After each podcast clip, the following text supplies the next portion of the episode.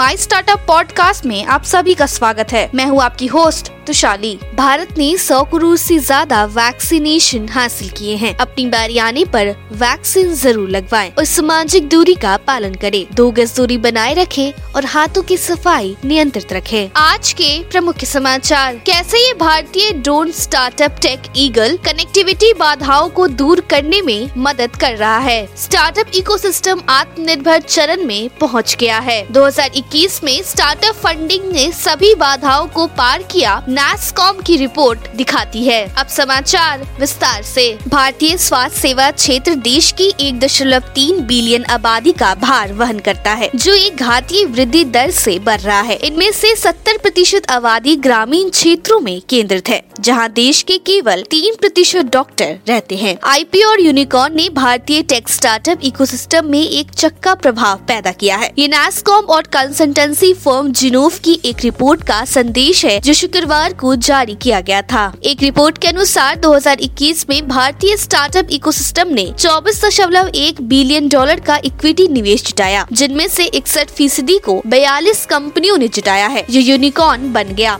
NASSCOM startup ecosystem report 2021 को केंद्रीय वाणिज्य और उद्योग मंत्री पीयूष गोयल और नैसकॉम के अध्यक्ष देवजानी घोष ने लॉन्च किया। एरिटेक स्टार्टअप इडोमून छात्रों के लिए वन स्टॉप समाधान इंजीनियरिंग के छात्रों कापुगंती विकास और पुनादा महिंदर द्वारा शुरू किया गया था, जिसने हज़ारों छात्रों को विभिन्न विषयों और परीक्षाओं के लिए सामग्री, ऑडियो और वीडियो कक्षाएँ प्राप्त करने के लिए व्यापक गुंजाइश दी थी।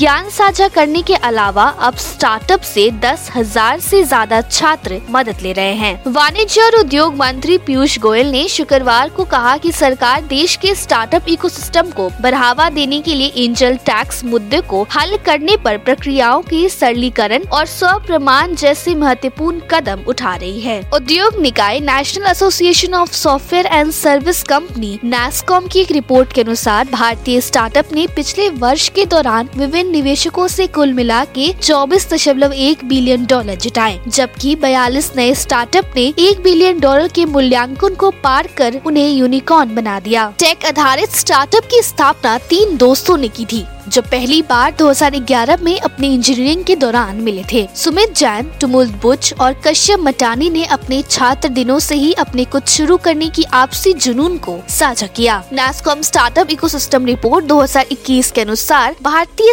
स्टार्टअप ने सी वाई में इक्विटी फाइनेंसिंग में लगभग चौबीस दशमलव एक बिलियन डॉलर जुटाए, जिनमें से अधिकांश को यूनिकॉर्न में डाला गया। पिछले साल भारतीय टेक स्टार्टअप इकोसिस्टम से मिलाकर लगभग दो 250 नए संस्थाएँ जोड़ा गया है। बेंगलुरु स्थित intra city logistic startup portals ने पाँच एम डॉलर की अपनी पहली कर्मचारी स्टॉक स्वामित्व योजना ई एस ओ पी लागू की है। इस कदम से सभी पात्र मौजूदा और पूर्व कर्मचारियों को अपनी हिस्सेदारी बेचने की अनुमति मिल जाएगी। शुक्रवार को सेंसेक्स 424 अंक था, जो शून्य दशमलव सात दो प्रतिशत की गिरावट के साथ उनसठ हज़ार के स्तर से थोड़ा ऊपर बंद हुआ। निफ्टी के दिन का अंत 140 अंक माइनस शून्य दशमलव आठ प्रतिशत की गिरावट के साथ सत्रह हज़ार छह सौ सत्रह के स्तर पे किया गया। कमज़ोर वैश्विक भावनाओं ने इस हफ़्ते अस्थिर घरेलू बाज़ार में कहर बरपाया। आज के लिए इतना ही। हमारे टीवी चैनल पे 400 से अधिक स्टार्टअप्स और एमएसएमई शो है। जाँच करिए। माई स्टार्टअप टीवी अब गूगल प्लेटफॉर्म पे भी उपलब्ध है। तो आपको हर कदम पे स्टार्टअप्स और एमएसएमई से जुड़े नवीनतम समाचार प्राप्त होंगे। आप हमारे टीवी चैनल को सब्सक्राइब करके भी हमारा समर्थन कर सकते हैं और घंटी के आइकॉन को दबाना ना भूलें। आप हमें को फेसबुक